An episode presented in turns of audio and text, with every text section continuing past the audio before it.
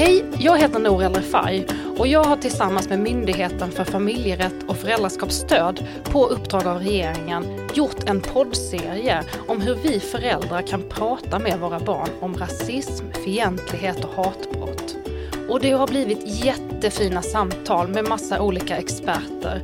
Och jag tycker verkligen att du ska ta chansen och lyssna på det här. Du som är förälder, du som jobbar med barn. Det här är för dig.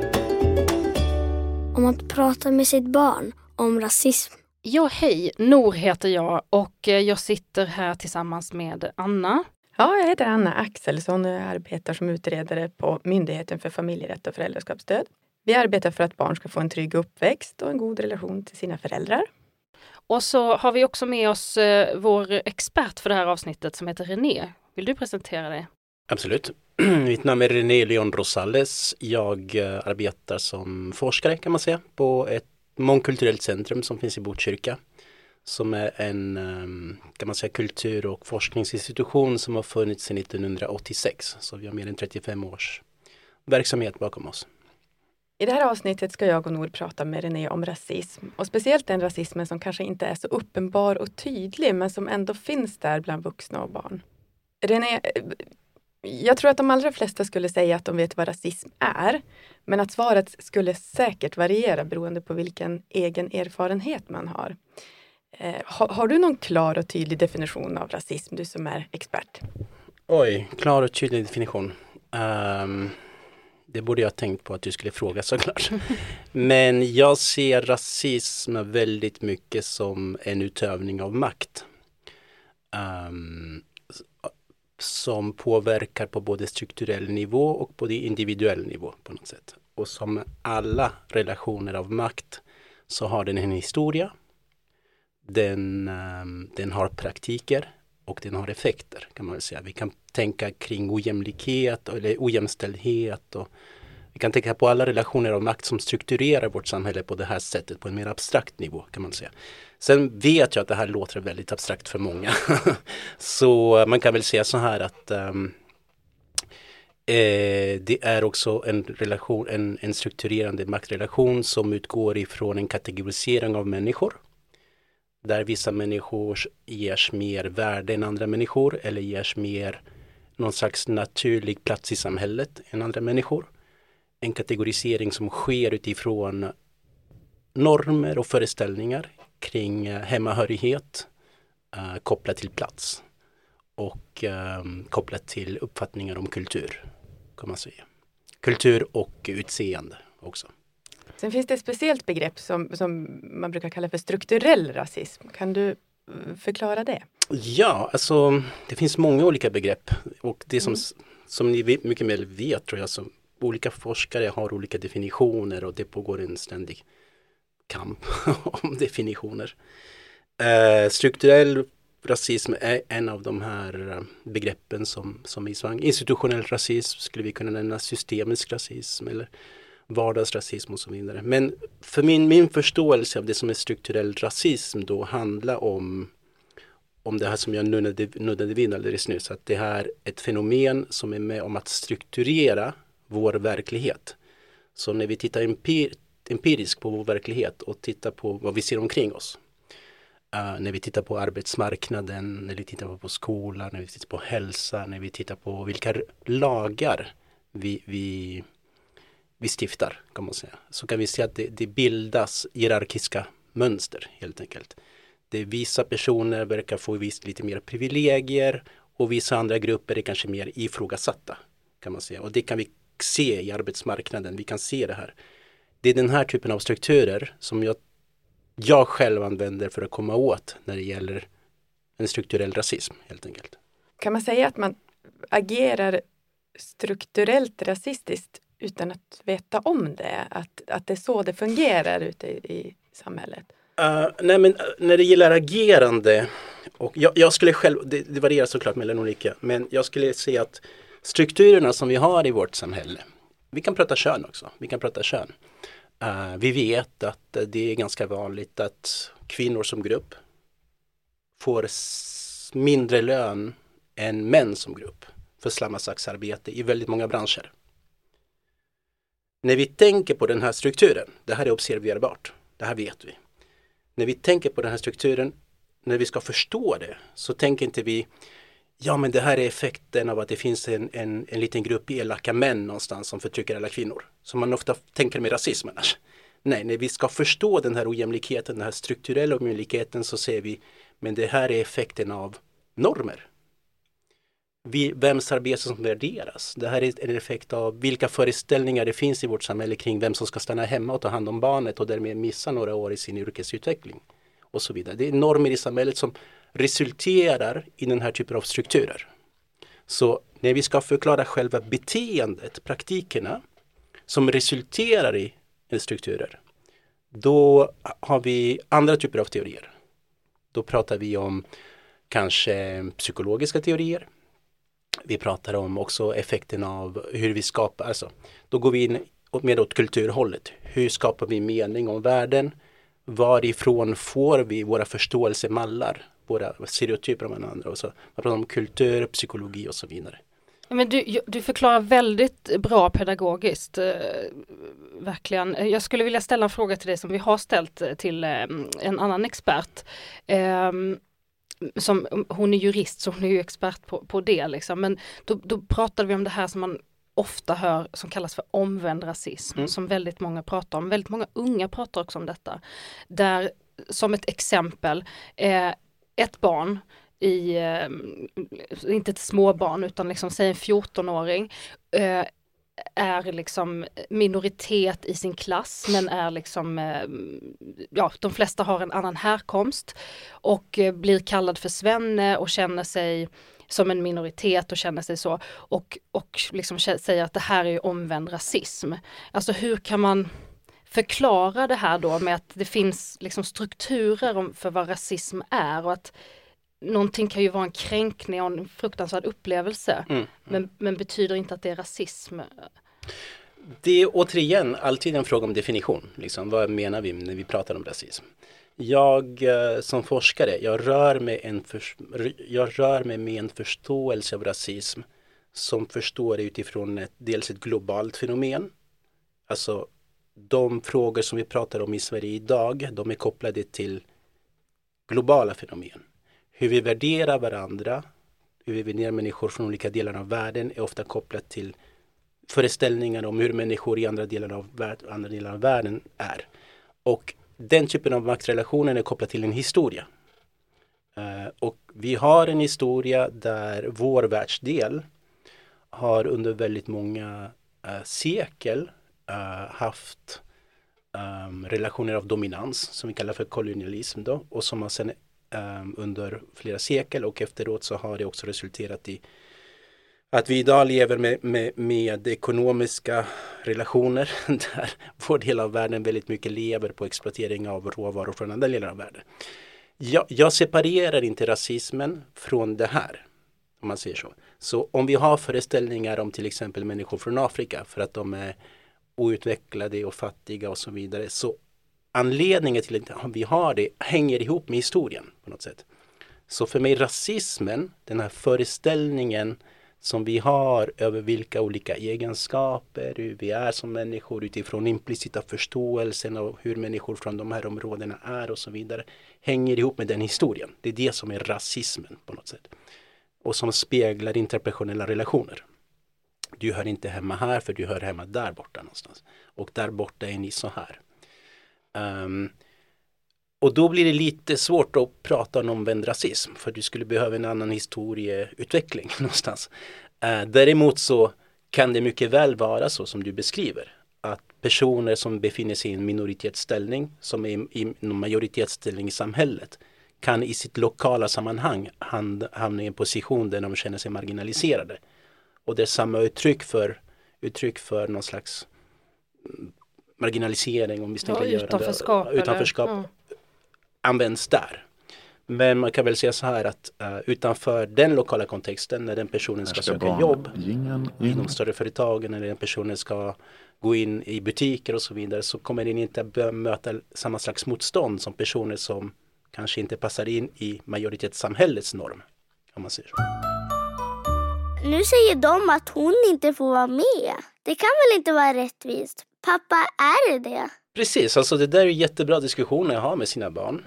Eh, och här tror jag att vi ofta har föreställningar, många föräldrar har föreställningar om att vi ska inte prata om sånt med våra barn därför att då kan vi förstöra för dem. Och liksom, att vi, kommer liksom, vi kommer att skapa rasism när vi pratar rasism med dem på något sätt. Uh, och där tycker jag att vi kan, uh, där kan vi vila på forskning som visar att barn på samma sätt som med, med, med genusnormer, barn kommer väldigt tidigt i kontakt med rasifierade normer uh, som är kopplade till som de, de, de, de är oberoende av hur upplysta och antirasistiska vi är inom vår familj på samma sätt som oberoende av hur jämställda och genusmedvetna vi är inom familj så rör sig barnen i samhället.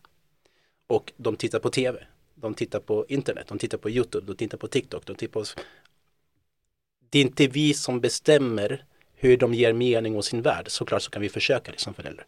Men vi har väldigt mycket forskning som visar på att eh, barn lär sig att relatera till världen genom alla budskap de möter och många av de budskapen har, på samma sätt som kön då, men har rasifierade aspekter. Men hur förklarar man det här för ett barn då? Du, du pratar om historia, du pratar om globalisering. Hur, hur mm. förklarar man det här på ett enkelt sätt för ett barn? Jag tror att alltså, såklart så ska man undvika svåra ord och så vidare. Men jag tror att barn från väldigt tidigt har en ganska stark känsla för rättvisa. Jag tror det är ganska inbyggt i oss. Mm. Om, vi, om, vår, om vår lilla syster får mer godis än vad man själv får så blir man jättearg. Någonstans så finns det hos oss en känsla för rättvisa. Så jag tror att man kan när man pratar om de här sakerna så ska man prata utifrån lite mer abstrakta rättviseresonemang. Samma sätt som vi pratar om kön. Att det inte är rättvist om kvinnor gör samma jobb och får mindre betalt. Så kan man också säga att det är inte rättvist om du blir illa behandlad på grund av ditt utseende eller din religion eller din kultur. Så den här, som du var inne i mänskliga rättigheter, den här grundläggande tanken om jämlikhet. Den tror jag att vi bär med oss. Och den är väldigt tacksam att använda. Men sen hur man förklarar det, det varierar ju såklart väldigt mycket också. Jag, någonting som forskare som jag kommer inte göra det nu så mycket men jag ändå tycker att det är värt att ha med sig att vi, vi, vi ska inte skapa föräldrapositionen som en homogen position. Vi ska inte heller skapa barnpositionen som en homogen position. Vi vet att det finns jättestora skillnader på föräldrar beroende på till exempel om de själv utsätts för rasism i sin vardag eller om de inte gör det om de själv utsätts för rasism i sin vardag så har de möjlighet att prata med sina barn utifrån levda erfarenheter, utifrån kunskaper. Ehm, om de inte själva utsätts för rasism så kan det vara så att de inte tycker att det är ett problem ibland.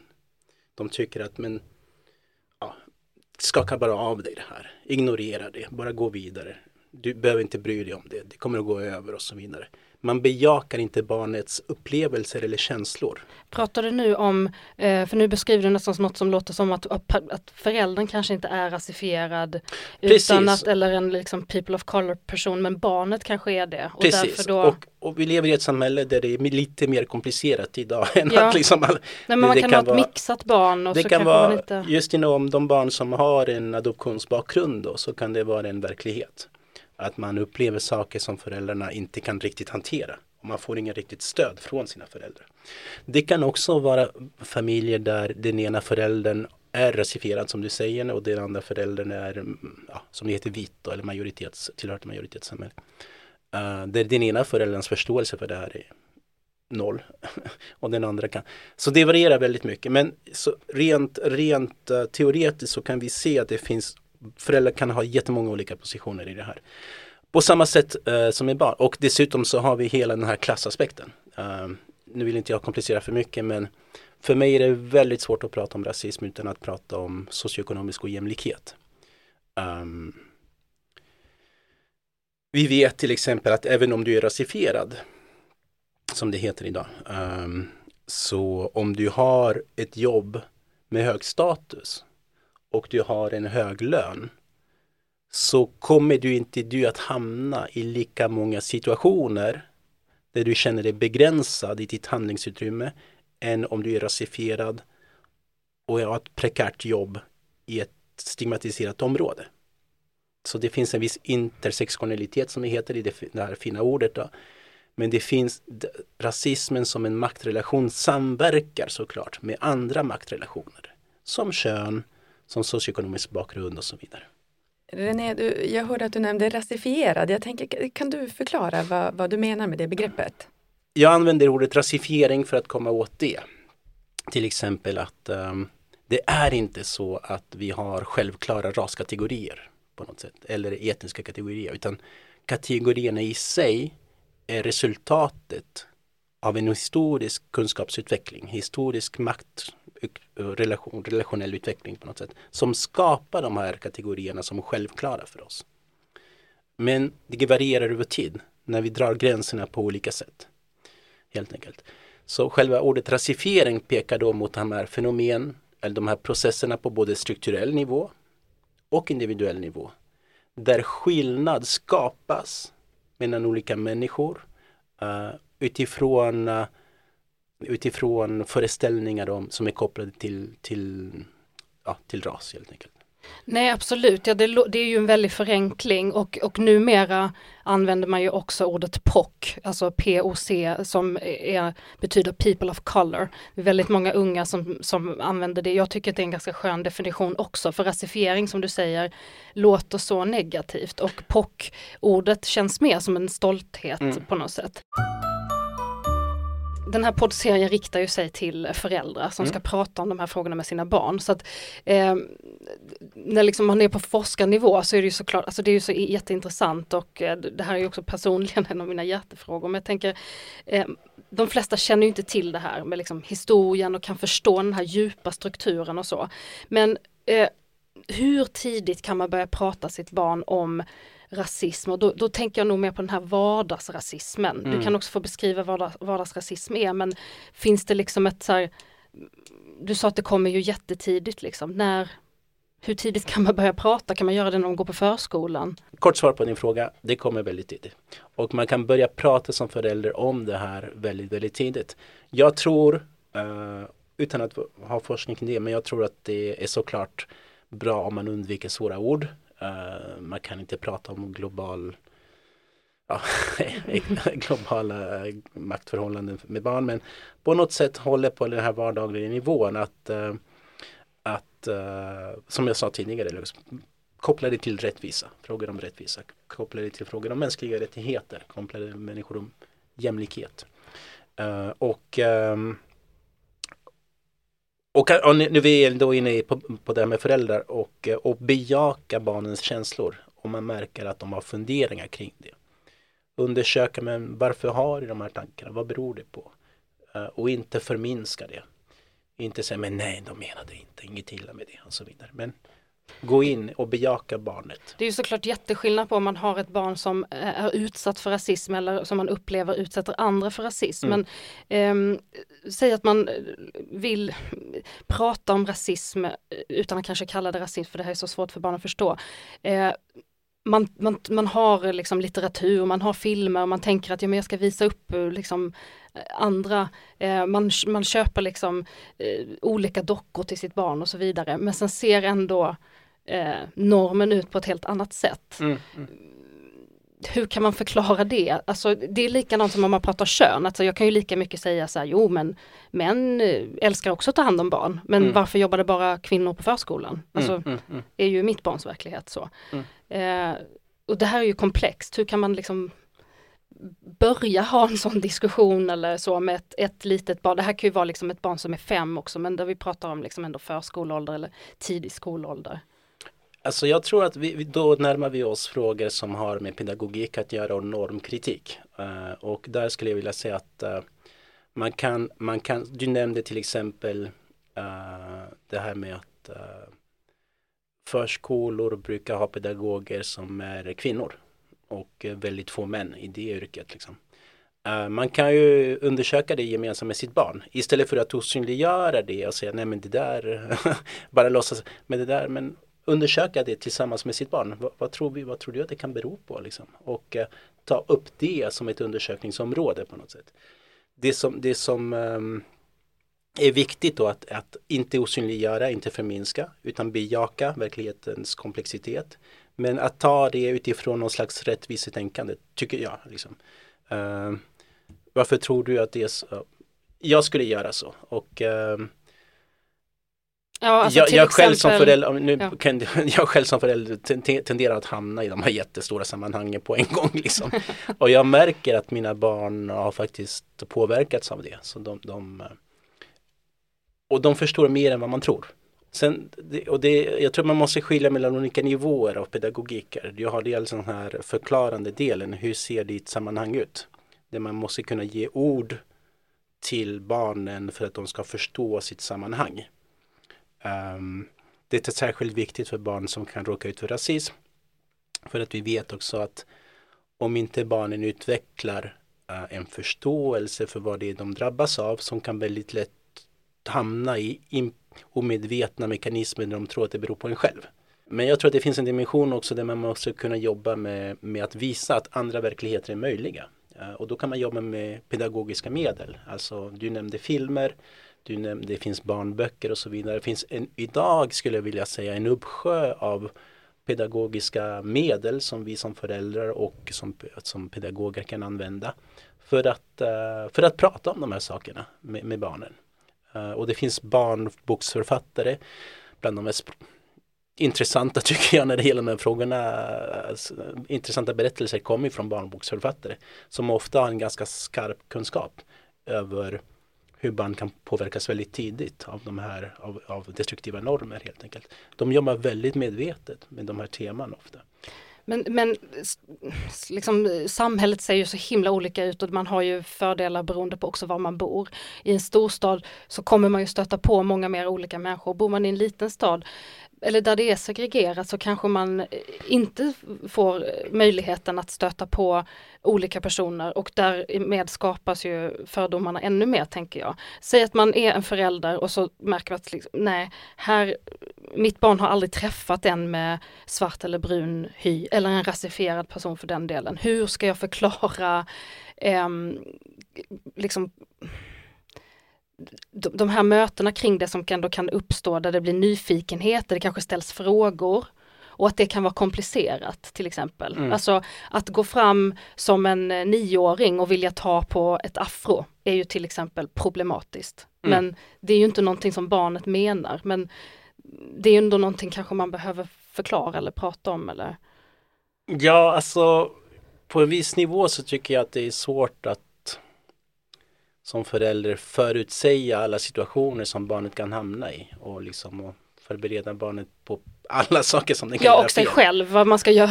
Jag tror att det är det som är värre. Uh, så för mig, det, det, det, som är de viktigaste frågor är de etiska frågor. Uh, att du har diskussioner med ditt barn som ger barnet en uh, jag tycker inte om det här ordet, men någon slags stabil värdegrund som är kopplat till eh, eh icke-diskriminering, jämlikhet, eh, rättvisa och så vidare. Jag tror, har man den värdegrunden och respekt för de andra, har man den värdegrunden så kommer man själv att kunna ha redskap sen att eh, falla tillbaka på oberoende av situationen man, man hamnar i på något sätt. Eller, eller tankegångar som låter en förstå situationen på sätt som man inte skulle göra om man inte hade det här med sig. på något sätt. Eh, jag tror att vi ibland tenderar att fastna i väldigt mycket sådana här på detaljnivå. Liksom att just det här ordet eller just den här praktiken är, är fel. Och eh, såklart att det är fel, men varför är det fel? Eh, vad är det som ligger bakom? Vad är det principen, den etiska principen som ligger bakom? Jag tror att den, den principen är mycket mycket mer produktiv att prata om än, än att prata förbud. Du vet det där vi pratade om igår. Idag sa de som Ibrahim. René, du har ju forskat om rasism, etnisk segregation och ungdomars identitetsprocesser. Och du har bland annat följt en klass 6 i Botkyrka och intervjuat dem under ett år. Eh, hur, hur påverkas barn som drabbas av rasism? Mm. Kunde du dra några slutsatser av, av den um, forskningen? Nej men det, det, jag kan visa väl, det jag tycker att mig se det är väl att barn, jag mötte dem första gången de gick i årskurs fyra, de var tio år gamla. Och eh, egentligen gör mitt huvudfältarbete i årskurs sex så jag följer dem under tre års tid. Eh, det jag tycker mig kunna se då eh, är att ehm, och inga av de här eleverna um, hade som det heter i statistikens värld uh, svensk bakgrund. Men de, de flesta var födda i Sverige. Vi pratar inte om människor, barn som har migrerat till Sverige. De är födda i Sverige med föräldrar, två föräldrar som är födda utomlands. Jag intresserar mig för hur barn förstår världen, sitt sammanhang. Uh, så jag var nyfiken på hur de förstör och hur de förstod skolan och vad det betyder att vara elev och varför man ska gå i skolan och vad man hade för framtidsplaner, var man trodde att man skulle befinna sig när man var vuxen och så vidare. Så det är den typen av, av frågor som jag hade med mig eh, efter när fältarbetet hade avslutades och jag intervjuade dem och hade varit någon slags extra lärare under ett års tid. Då. Så här, barnen lär sig väldigt tidigt att förstå hur sammanhanget ser ut där man växer upp. I det här fallet eh, staden eller kommunen man växer upp i. Uh, väldigt tidigt så förstår jag att det finns människor som bor, bor i andra delar av staden som, uh, som ser ut på ett annat sätt. Uh, det finns väldigt tidigt föreställningar som utvecklas om hur det är i de här andra områden.